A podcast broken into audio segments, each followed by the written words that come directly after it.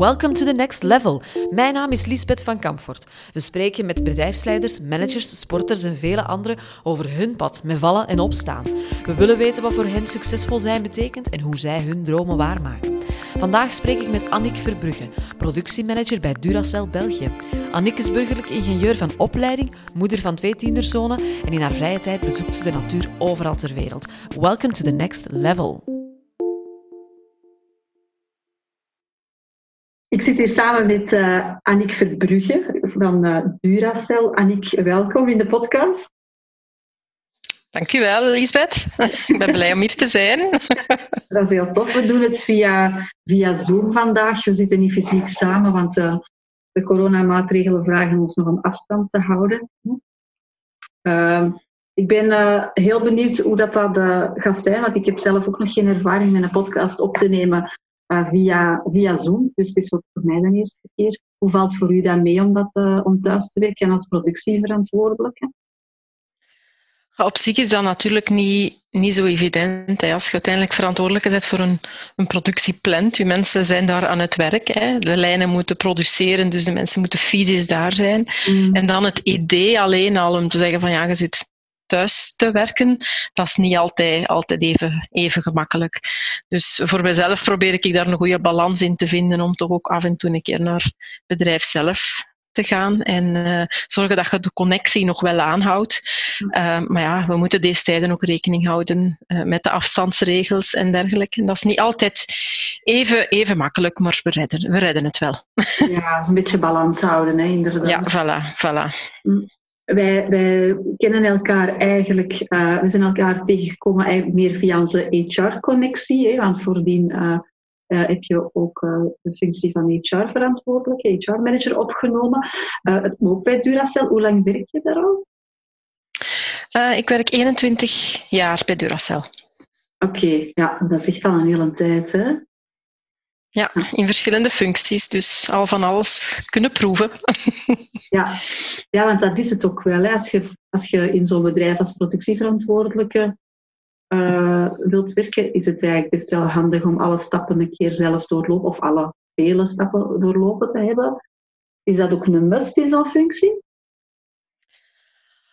Persoonlijk vind ik, allee, dat is dan een must. Nee, ik denk dat het ook anders kan, maar het helpt u wel enorm, omdat wanneer je natuurlijk langer in bedrijf bent en je hebt verschillende functies uh, uitgeoefend, geproefd van alles een beetje. En dat helpt u enorm om ook het overzicht te bewaren, om goed eigenlijk ja, de cultuur van het bedrijf te kennen. Daarvoor helpt dat eigenlijk wel. Ja, ja dat snap ik wel.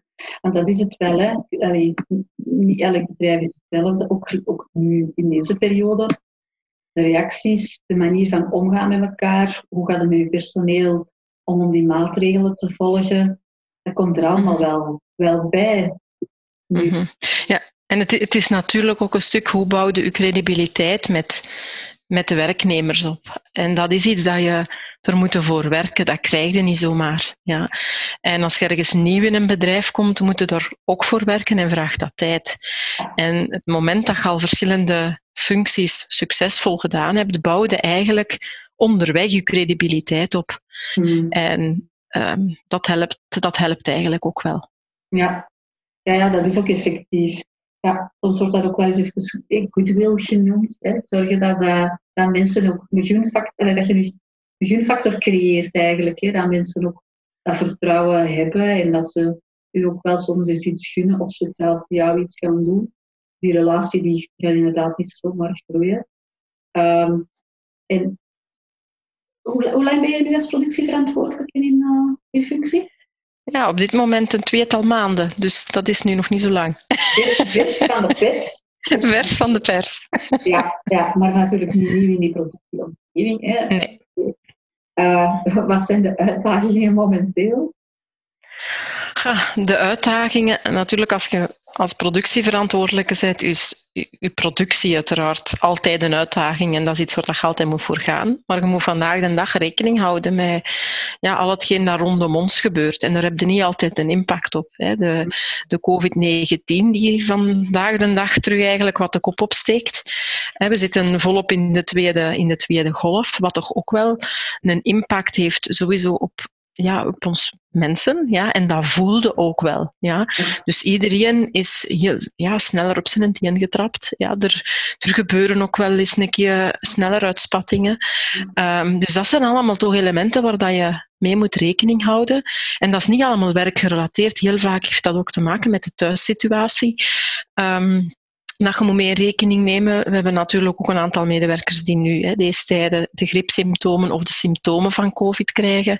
Dan komt daar natuurlijk heel het testgebeuren rond, de onzekerheid van ja, zijn er misschien nog andere medewerkers besmet. Dus het werk dat daarbij komt kijken om ook mensen te informeren en toch wel mee te geven van kijk, alles wat we bij ons op het werk doen is eh, volledig volgens al de regels. Dus niemand hoeft eigenlijk ja, ook schrik te hebben om besmet te worden, maar dat zijn toch wel dingen dat, uh, dat je continu moet mee bezig zijn deze tijden. En mm.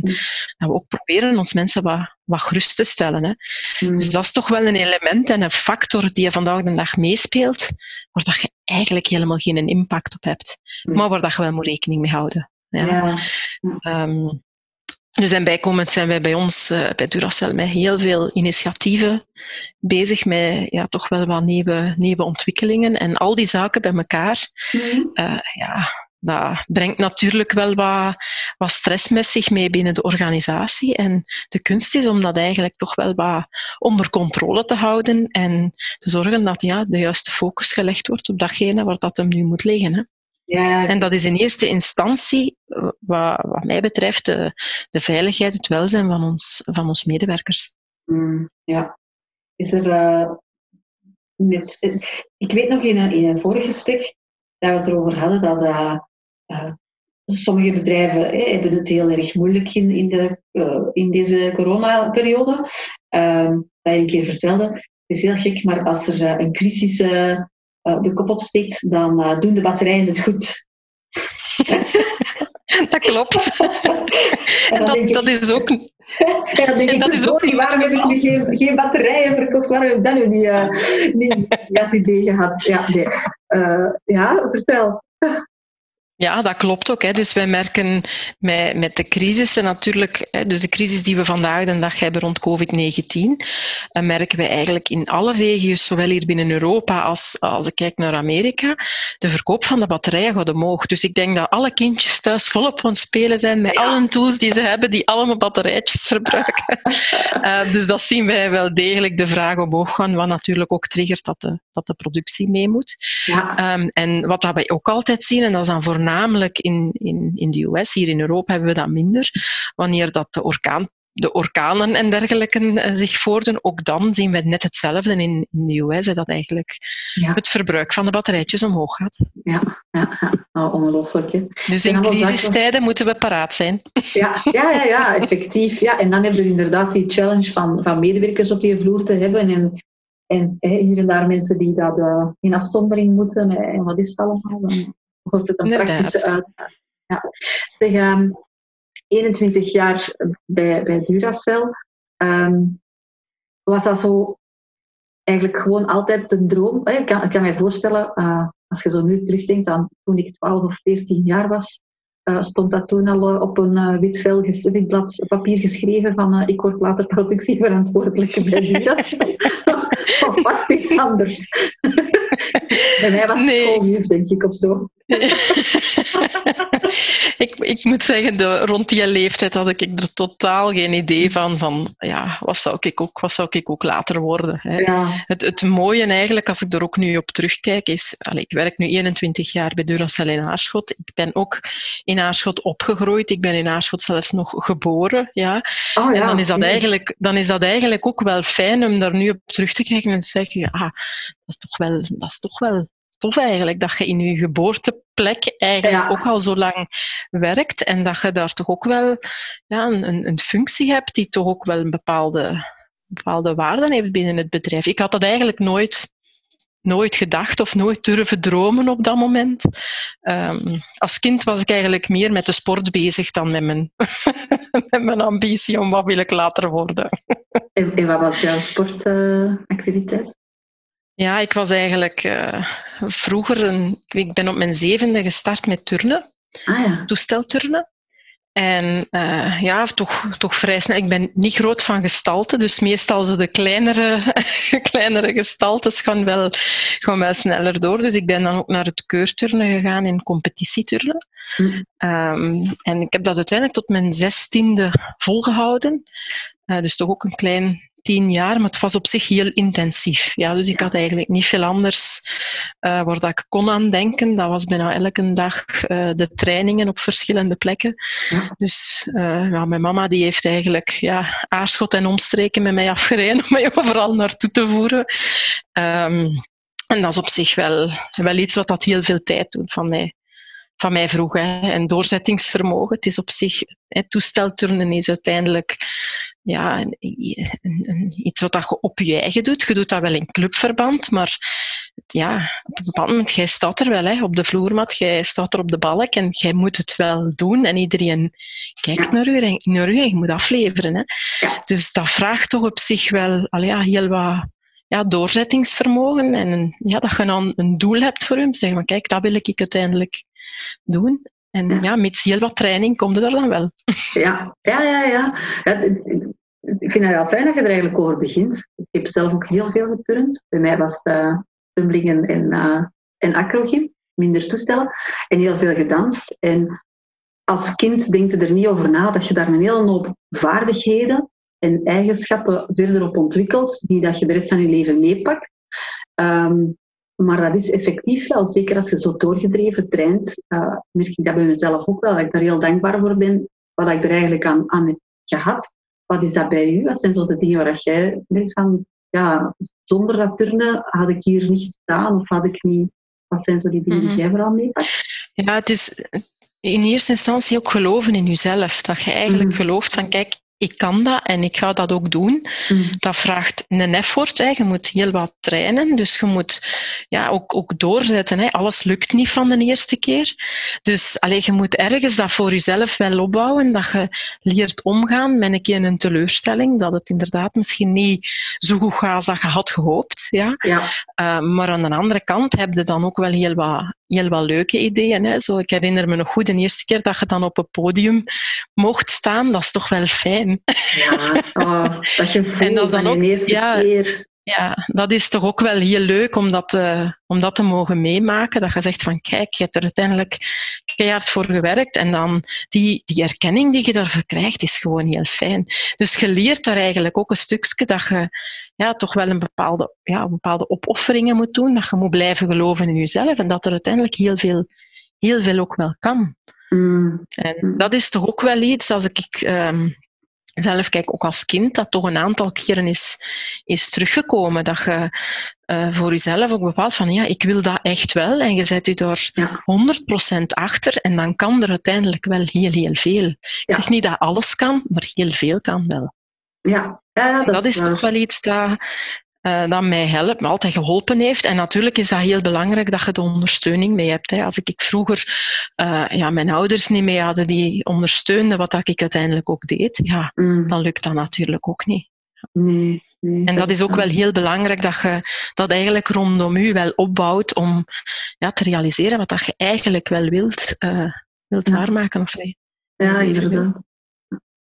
Je hebt, uh, je hebt gekozen uiteindelijk om uh, burgerlijk ingenieur uh, studies aan te vatten. Dat is, zo, uh, dat is toch geen lichte, geen lichte studie. ik, ik moet wel zeggen dat dat ook in twee stapjes is gebeurd. ah ja? ja, in, in, in die zin, ik, het moment als dat je ja, in je laatste middelbaar zit en dan denk je van oké, ja, wat ga je nu uiteindelijk studeren? Ik had toen nog helemaal geen idee wat zou ik willen doen. Ja, mijn, mijn vader is technisch tekenaar en die had thuis een, een, een, houten tekentafel staan en zo heel veel van die rotringpennen en dergelijke. Ja. En ik had dan een, een nicht en een neef en die studeerden dan industrieel ingenieur. En die kwamen wel dikwijls bij, bij mijn papa voor ja, wat hulp en raad of voor tekeningen te maken. En dat, had mij altijd, dat intrigeerde mij altijd wel. Dus ik dacht, mm. wat, je hebt misschien is ingenieur wel iets voor mij. En dat heeft eigenlijk getriggerd van ja, ik ga ingenieur studeren. Maar natuurlijk, ja, het zesde middelbaar, hè, je bent zo 17, 18 jaar. En studeren is niet het belangrijkste op dat moment in je leven. Hè. Er, je begint uit te gaan, de vriendjes beginnen te komen. Dus ja, dus de resultaten waren ook een beetje hand.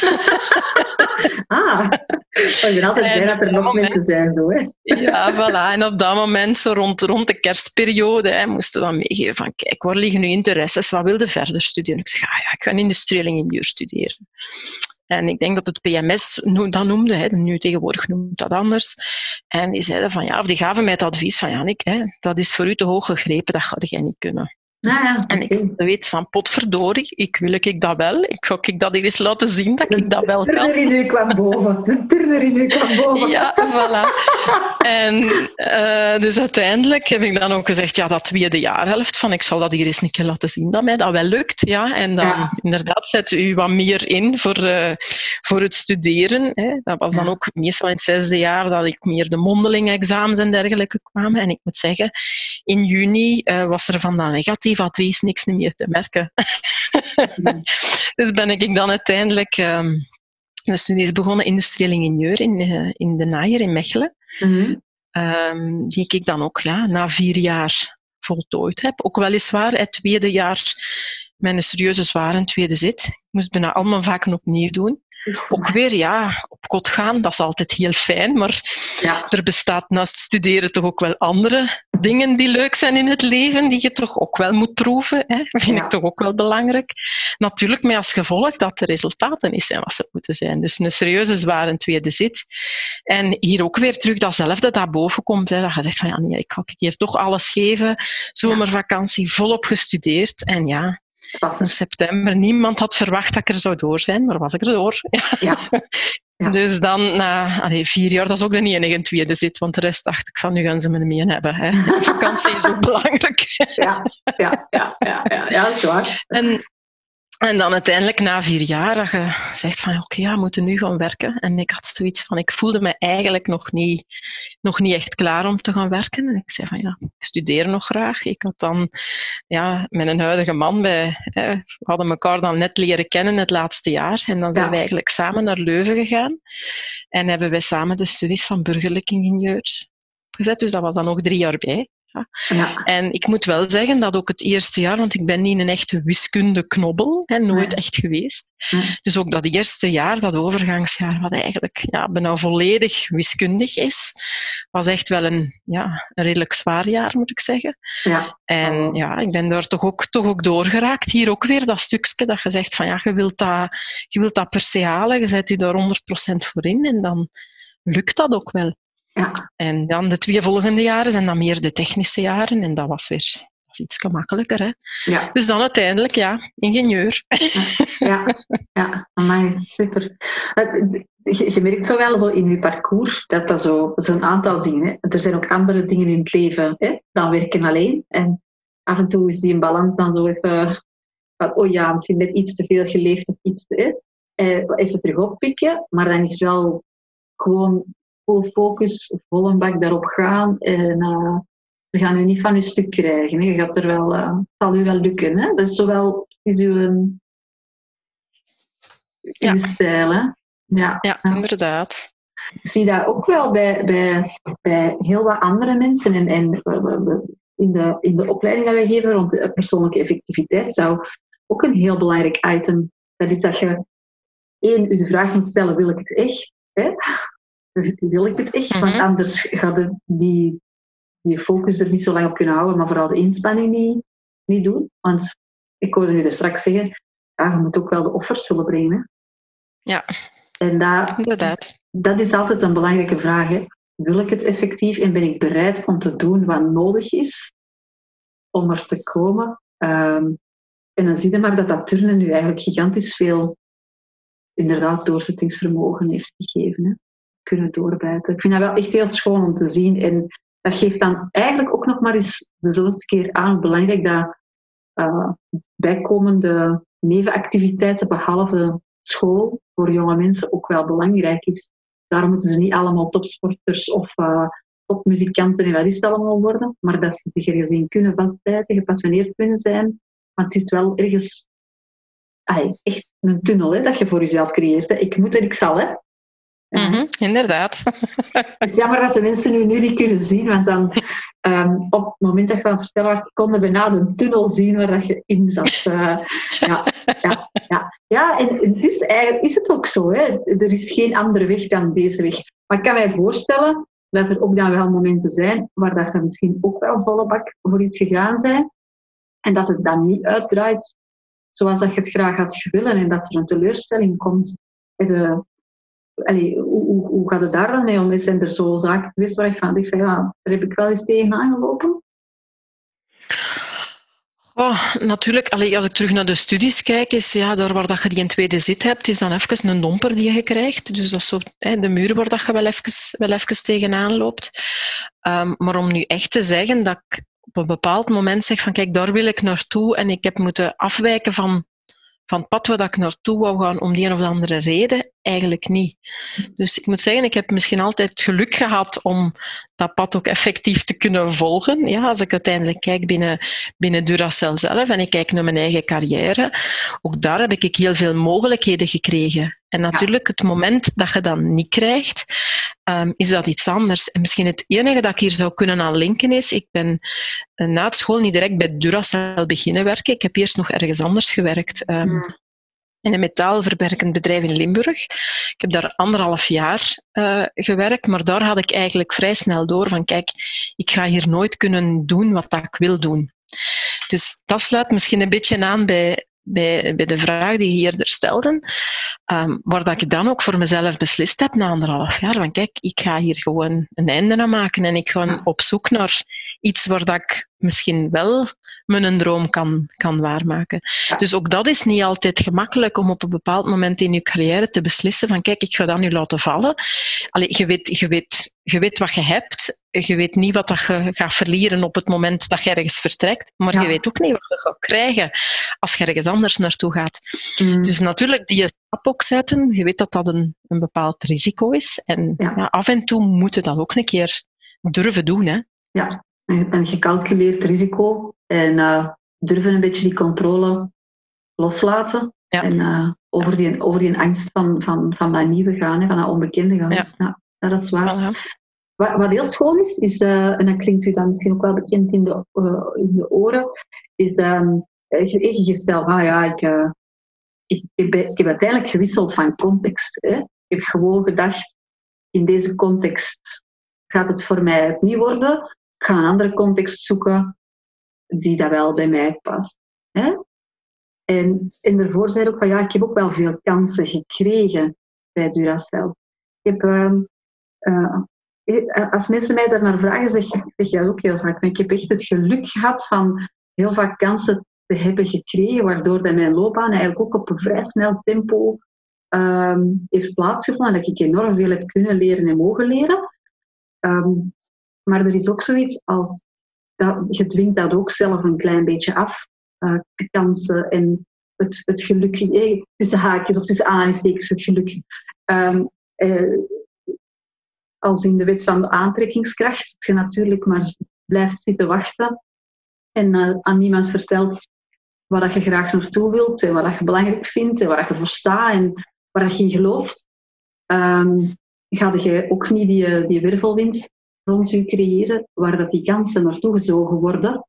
Terwijl als we dat wel durven, als we wel durven vertellen waar we geloven, als we wel durven opkomen voor wat we belangrijk vinden, af en toe je nek uitsteken zelfs, um, tonen wat je in huis hebt, durven een initiatief dan gaan er wel die kansen komen. Is dat herkenbaar, wat zeg?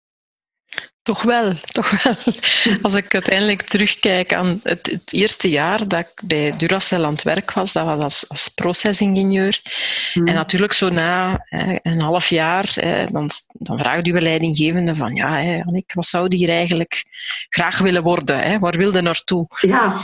En ik moet zeggen, voor mij was dat eigenlijk ja, een, een heel eenvoudig antwoord. Dat ik zeg, zeg ah, hè, mijn leidinggevende noemde toen Jeff. Ik zeg, ah Jeff, ik zeg, eigenlijk is dat heel simpel. Ik zeg, op uw stoel zitten. Ja, ja. en ik moet zeggen, ik ben dat eigenlijk altijd altijd blijven voor ogen houden, ook met de volgende leidinggevende, als ze mij dat vroegen, dat ik zei van ja, kijk, hè, ik wil uiteindelijk op uw stoel zitten. Mm. En inderdaad, daar durven vooruitkomen, ja. is op zich al, al heel belangrijk. Mm. Want ik merk ook vandaag de dag hè, met, met heel wat mensen die ook ja, aan mij rapporteren, of, of zelfs vanuit het verleden, dat er inderdaad medewerkers zijn die dat ook niet durven stellen, die eigenlijk een stukje ja, wat beschaamd zijn van oei, hè, ik durf dat niet meegeven, want dat geeft misschien de indruk dat ik mijn huidige job niet graag doe. Dat heeft er eigenlijk helemaal niks mee te maken. Het is gewoon het perspectief geven van waar wil je zelf naartoe en dat ook delen met iemand. Dus uiteraard herken ik dat. Ja, ja, ja, ja dat is gewoon... En dat klopt ook, hè, want soms eh, soms zijn mensen ook een beetje bang om dat mee te geven, omdat uh, leidinggevende dat wel eens een keer uh, verkeerd zou kunnen opnemen, hè, omdat ze er misschien op zouden afgestraft worden. En af en toe zal dat ook wel gebeuren, ook wel, hè, dat mensen dat niet zo prettig vinden en dat ze zich daar, daardoor bedreigd voelen. Um, en eigenlijk mogen we dan vooral niet vergeten dat dat een compliment aan ons adres is. dat wil niet zeggen dat je mhm. daarom trots en blij moet zijn dat je iemand het gevoel hebt gegeven dat hij uh, bedreigd wordt. Dat niet. Uh, dat hij zijn functie bedreigd wordt. Maar, maar het vertelt vaak ook wel dat die persoon dan ook wel ziet dat je wel kwaliteiten hebt, want anders zou die zich niet bedreigd voelen. Hè. Um, um, is mij ook wel overkomen. Um, en, en als je gaat kijken, ik kom dat vandaag eigenlijk ook nog alle dagen tegen hè, binnen bedrijven, dat, dat medewerkers de moed bij elkaar, pas de moed bij elkaar rapen om te vertellen wat ze echt willen. Als je er verschillende gesprekjes mee gedaan hebt en als je ze toont van, kijk, wat het ook is, het maakt niet uit. Zolang dat jij er maar beter van wordt, want daar draait het om. En dat is iets wat we binnen bedrijven gelukkig meer en meer en meer beginnen doen, is mensen een platform te geven van waar wil je naartoe? Vertel het ons. En mijn kijk daarop is, we weten per definitie dat samenwerkingen eindig zijn. Op een gegeven moment zullen onze wegen scheiden. Is dat na twee jaar kan, maar hetzelfde geld werken we tot ons 65ste ergens, afhankelijk van, van of het klopt met ons pad. En als we weten dat die medewerker effectief mee op dat pad meerwaarde kan brengen en op een gegeven moment is die uitgeleerd binnen die organisatie en kan die organisatie dan niet meer bieden wat dat die mens nodig heeft, dan is dat eigenlijk even goed, zolang als dat je maar elkaar geholpen hebt op het pad, zolang het kan. Mhm. Ehm, herkenbaar? Ik zie je knikken. Ja, ja, ja.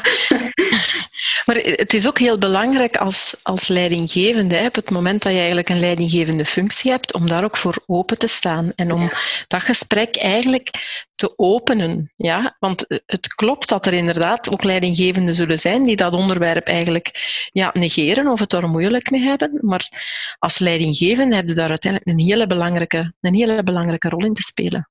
Klopt. Om eigenlijk in eerste instantie te zorgen dat uw medewerker zich gerust voelt, dat je zich op zijn gemak voelt en dat je daar ook eigenlijk durft, durft mee te geven waar dat hij eigenlijk zelf, zelf naartoe wil gaan. Hè. Want het moment dat we werknemers hebben die niet gelukkig meer zijn in hun job, dan, ja, dan brengen ze op den duur ook niet meer, niet meer bij. Hè. Ja, Nee, ja, dat klopt. Ja, dat klopt effectief. Ik ben nou momenteel bezig terug met een groep. We hebben zo uh, bepaalde startmomenten voor, uh, voor leidinggevenden die bij ons opleidingen volgen voor, uh, voor, um, voor teammanagement. En um, dat komt heel vaak eigenlijk voor dat mensen weinig overzicht hebben over, over hun team. En als je ze er naar vraagt, en vertel mij eens een keer, wat zijn de kwaliteiten van uw mensen, dan, waar, waar wilden dat ze groeien, uh, dan kunnen ze wel vertellen waar mensen goed in zijn. Dus ze kunnen ook wel zeggen waar ze niet zo sterk in zijn.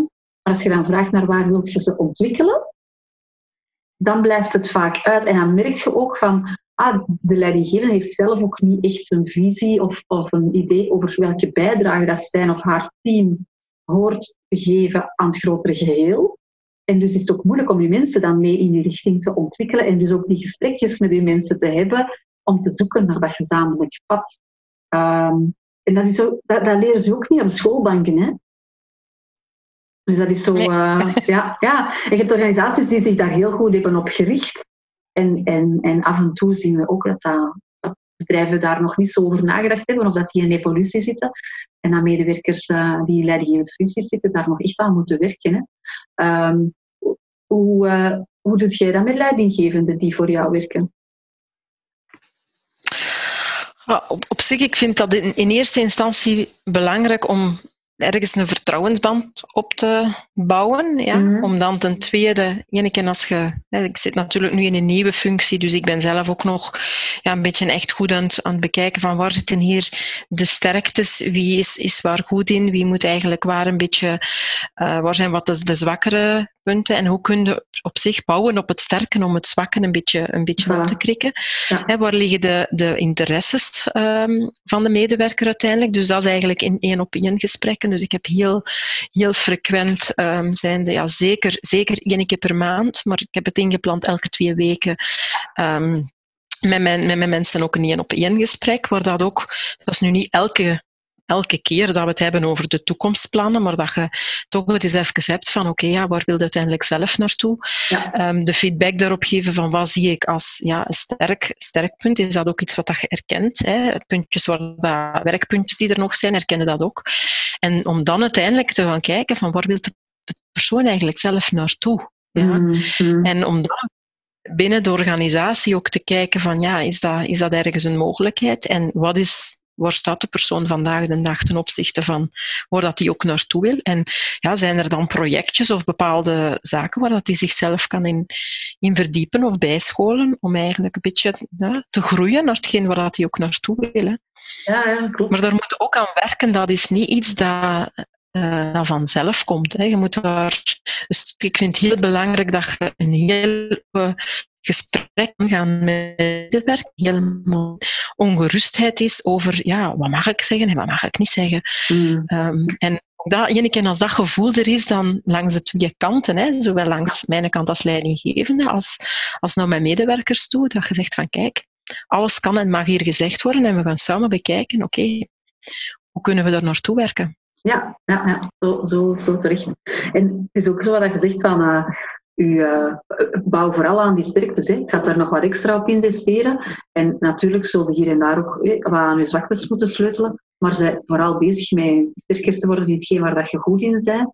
Um, want want ja, dat maakt u eigenlijk alleen maar heel gelukkig. En dat, dat, komt eigenlijk ook een beetje naar de hamvraag van, van, van waarom dat we hier ook samen zitten. Is, ja, mensen weten ook niet altijd wat voor hen succesvol zijn betekent. Hè. Sommige mensen hebben daar voor zichzelf een heel duidelijk beeld over. Anderen hebben dat meegekregen van thuis. Ehm, en dat kan heel verschillend zijn. Wat, wat, betekent dat voor u bijvoorbeeld? Succesvol zijn. Succesvol zijn. Allee, ik vind het op zich, voor mij is een succes iets um, wanneer dat ik kan opstaan s morgens en ik kan mijn werk doen en ik kan blijven lachen. Ja. En um, in, in, in, zowel in omgang met mensen, hè, dus die, dat relationele is voor mij belangrijk. En dat je uiteindelijk ook resultaten kunt, kunt afleveren die je, die je moet afleveren. Mm. Maar uiteindelijk is dat, dat is belangrijk, ja, dat, dat, dat zeg ik ook niet, maar ik vind het veel belangrijker dat je aan het relationele werkt en dat je uiteindelijk zorgt dat je samen naar een bepaald doel werkt. Mm. En het moment dat je dat doel dan kunt bereiken, dat is, ja, dan is dat het, het ultieme succes, zou ik zeggen. Ja, ja. Maar dat is hetgeen, dat hangt eigenlijk allemaal een beetje, een beetje samen. Hè. De moment dat ik s morgens zou opstaan en dat ik aan mijn werk moet beginnen en dat ik, dat ik denk van, oh nee, wat ben ik nu allemaal mee bezig? En ja, ik heb er echt gewoon geen goesting meer in, dan denk ik dat je eens een keer moet nadenken. Mm. Zit er nog wel op het juiste? Mm. Ja, ja, absoluut, absoluut. Voor mij is dat bijvoorbeeld ook die... die uh, ik ben iemand die heel gepassioneerd bezig is met het werk, met wat ik doe. Ik uh, hou enorm van mijn job. Uh, gelukkig maar. Uh, in de valkuil is vroeger ook altijd geweest om daar heel veel tijd in te investeren, omdat ik dat zo graag doe. Met als nadeel dat dan tijd voor jezelf of genoeg tijd om te sporten en nu in dit geval tijd voor je gezin, voor je relatie. Dat, ja, je maar zoveel uren op een dag. Hè, en dan dan schot dat er allemaal zo wel eens wat over. Uh, of uh, was dat eigenlijk vrij beperkt. En um, dat is wel zoiets wat je door de jaren heen dan wel wat ontdekt ook over jezelf. Van wat vind ik eigenlijk echt belangrijk en wanneer ervaar ik dat ik echt in, mijn, in de top van mijn flow zit. Um, en dat evenwicht mhm. dat heeft wel op zich laten wachten voordat ik wist van, ah ja, deze, deze evenwicht dat, is voor, dat marcheert voor mij echt het beste. En hier zit ik echt op mijn vibe, op mijn wolk. Uh, en dat, dat werkt dan wel. Ehm, en ik zie dat ook bij, bij mensen die dat we begeleiden, bij, bij medewerkers waar we gesprekken mee hebben, dat echt kunnen uitspreken wat is voor mij succesvol zijn. Dat dat heel moeilijk ligt voor individuen. Mm -hmm. Um, moeten ze soms echt wel wat helpen in hun denkproces en in, in hun voelen en ze de tijd geven om een paar keer daarover na te denken en oefeningen te maken, om eigenlijk daar echt vorm aan te geven. Hè? Mm -hmm. Ja. Ik zeg altijd, het moment dat je niet meer kunt lachen, dan heb je een probleem. Ja, ja. Dan, zit, dan zit al in een probleem. Dan zit je al in een probleem, ja. Maar je hebt dat dan ook dikwijls nog niet door. Hè? Ja. Dus ja, dat zijn zo toch wel een aantal triggerpunten. Ja. En het moet altijd leuk zijn wat dat je ook doet op elk moment. Hè. Zowel als je thuis kijkt of, of op het werk ook. Allee, je kunt je niet achter iets achter zetten als je daar geen plezier in hebt. Ja, klopt. Ja, en ook ik denk dat de perceptie of, of het, het, wat, wat succesvol zijn uh, betekent, dat we. Ik merk dat ook. Ik, ik, ik stel die vraag aan heel veel mensen. Hè. Wat is voor u succesvol zijn? En uh, nogal eens vaak krijg ik dan het antwoord van. Oh zeg, daar moet je toch niet mee bezig zijn. Niet iedereen wil heel de topcarrière zijn van alles bij elkaar werken. En dan, dan stel ik iedere keer weer vast van, ja, inderdaad, de perceptie van succes in Vlaanderen is dat soms een beetje not done. Hè? Succesvol zijn, uh, dat is een beetje vies. Mm-hmm. Als je begrijpt wat ik bedoel. Ja. Um, ja. Terwijl succesvol zijn voor mij niet per se betekent een topcarrière of uh, hey, uh, iets ongelooflijk uitgevonden hebben of, of wat dan ook. Maar dat kan ook in zo'n ongelooflijk kleine dingen schuilen. En misschien nog wel het meest voor mij is dat je je kwetsbaarheden kunt delen met mensen. En dat je daardoor gewoon stilletjes aan vooruit gaat. Want heel het leven is toch ook maar een vloeiend proces. En met vallen en opstaan en af en toe serieus geschaafde knieën en weer door. Hè? Mm -hmm, ja. Als je zo zelf terugkijkt naar je parcours, wat zijn zo bij u de lessons learned vooral? Oh, ik moet zeggen, de, de, de grootste les die ik eigenlijk wat, wat geleerd heb, en dat klinkt nu misschien heel raar wat ik ga zeggen, is dat er naast wit-zwart ook grijs bestaat. ja, ja, ja. ja. dus wat, wat ik hier eigenlijk mee bedoel, ik heb dat eigenlijk het meeste ervaren helemaal in het begin uh, van de carrière. Dus je begint na je studies als, als procesingenieur. Uh, mijn tweede functie was uiteindelijk productiesupervisor, dus ik ben dan in shiften gaan werken. Dus op dat moment ga je eigenlijk ja, leiding geven aan, aan, ja, aan arbeiders in, in ons geval. Um, en ik was eigenlijk nogal een persoon die, uh, ik had zo de grenzen van oké, dit kan en dit kan niet. Hè, dat was het wit-zwart verhaal. Ja.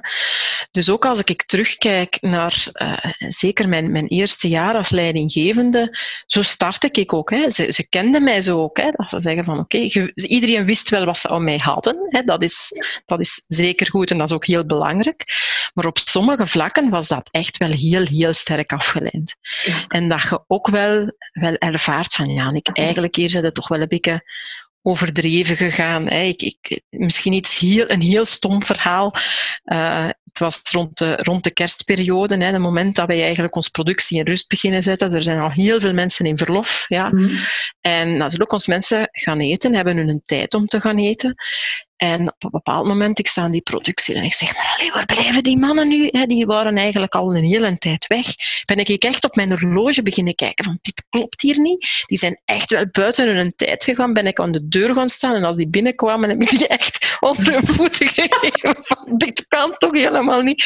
Terwijl dat je eigenlijk zegt van, ja oké, je bent eigenlijk Oké, dat is belangrijk dat iedereen zich houdt aan, aan de, regels, maar al hetgeen dat er rondhangt, de moment, allee, het was denk ik een van de laatste werkdagen, iedereen was al een beetje in de kerstsfeer en dan staat hij en ik daar toch wel aan de deur op horloge te en, en dat zijn dan de dingen dat ik, dat ik achteraf op terugkijk, dat je denkt van, ja, eigenlijk daar moeten moet het toch een beetje grijs ook.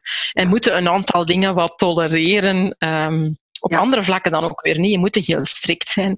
Maar dat zijn toch wel de dingen die ik, zeker die eerste jaren als leidinggevende, toch wel heb, uh, heb geleerd. En dat is niet altijd even gemakkelijk. Als je, want waar zit daar de grens? Hè? Wat kan, wat kan niet? Je probeert correct te zijn, want dat is uiteindelijk toch ook wel belangrijk. Mm. Ehm, maar dus dat is toch wel, uh, dat vond ik een heel ja, belangrijke les die ja. zeker in het begin van de carrière bij mij naar boven gekomen is. Aan iedereen die uh, voor zichzelf nog, nog doelen gesteld heeft en uh, die uh, nog ambities nastreeft of die iets gaat opbouwen, zij het een eigen bedrijf gaat starten of, of heeft gestart, of mensen die nog een hele nieuwe uitdaging in hun loopbaan aangaan of privé. Wat zijn zo de tips die jij zou meegeven aan mensen die naar hun doelen willen streven? Ten eerste is het natuurlijk belangrijk dat je voor jezelf uitmaakt waar dat je naartoe wil. Ja, dat is het eerste. Um, het tweede is ook dat je voor jezelf even nagaat, wat heb je er eigenlijk allemaal voor nodig? Wat is voor jezelf belangrijk om daar, om daar naartoe te gaan? En dan zou ik uiteindelijk zeggen van, ga daar ook gewoon voor en durf dat te doen. Hmm. En dat is uiteindelijk niet erg dat je eens een keer ja, met je hoofd tegen de muur loopt. Uh, Oké, dan valt je misschien even neer, maar je staat terug recht en je gaat, je gaat terug verder. Dus dat moet je dan ook wel even achter u kunnen zetten en zeggen, oké, ja, oké, dat was het, dat heb ik geleerd. En oké, nu gaan we weer terug verder naar hetgeen waar we naartoe willen. Ja, wat mild zijn voor jezelf en uh, terugrecht staan, kleine stapjes en, en blijven vooruitgaan. En per definitie. En vooral geloof, geloof in jezelf hebben, want ik ben, ik ben er echt wel van overtuigd dat wij als, als mens heel veel kunnen. Zolang als mm. dat je zelf iets wilt, dan kan, dan kan heel veel. Mm. Ja, dat is waar. Ja. ja, en als we de kracht aan vinden om uh, aan velen te vertellen wat dat we willen en uh, hulp te vragen en te vertellen waar dat we tegenaan lopen, dan gaat die hulp erop komen en dan is het ook niet iets van u alleen, maar dan wordt het gedeeld en dan gaat het zoveel makkelijker en wordt het zoveel plezanter. Hè? Ja, voilà. dat moet het ook zijn. Het moet nog altijd wel leuk zijn. Hè? We moeten nog altijd kunnen blijven lachen. Ja, ja, ja, absoluut. Ja, want is, uh, er zijn van die uitspraken zoals uh, het, het leven is één grote speeltuin. En voor sommige mensen is dat ook effectief. Hè? Allee, je, je ziet dat, er zijn zo types waar je van, allee, ja, die, oh, die, die dartelen zo door het leven en die, die kunnen van alles ook echt de humor in zien. En, en, en, um, en er zijn ook bepaalde jobs die dat dan meer, meer uh, in zich hebben, uh, waar dat we die mensen misschien ook wat meer vinden. Um, heb jij zelf zo een, een manier om je, om je eigen mindset te helpen naar dat positieve te houden of naar dat goed lachse te houden? Want ik kan mij voorstellen dat ook niet alle dagen even, even happy zijn. Of stapte jij elke dag gigantisch happy uit je bed? Uh. Meestal wel. Meestal wel. En anders blijf ik erin liggen.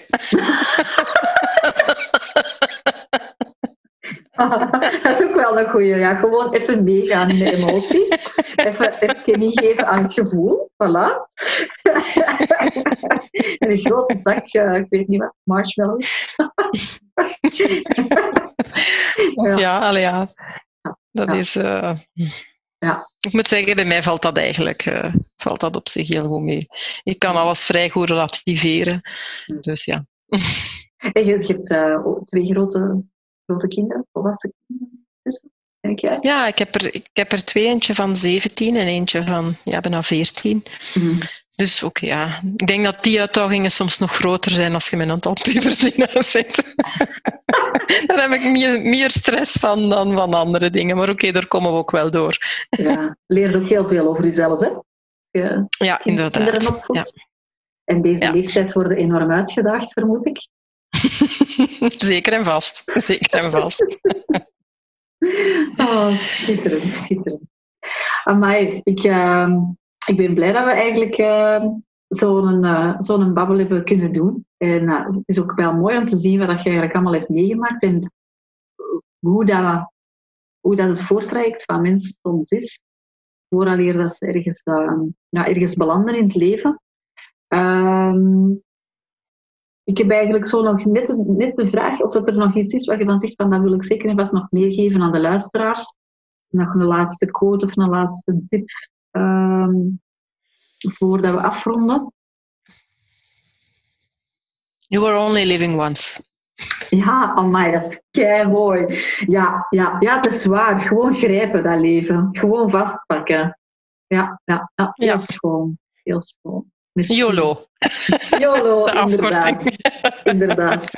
Oh, schitterend. Ik wil u heel erg bedanken, Annick, voor de tijd en voor eh, de hele aangename babbel. Voor alle informatie. Graag gedaan.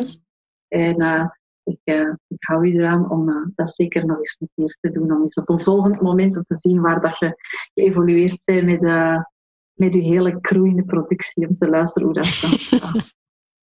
Ja, oké, dankjewel. Zo, dit was weer een aflevering van The Next Level. Bedankt voor het luisteren. Wil je meer luisteren, leren of wil je het allemaal zelf beleven? Bij ons staat de koffie altijd dampend warm. Hulp, begrip, maar ook moed kan je hier vinden, reflectie en inzicht. Surf naar lisbethvankamfort.com. Heel graag, tot binnenkort. Bye.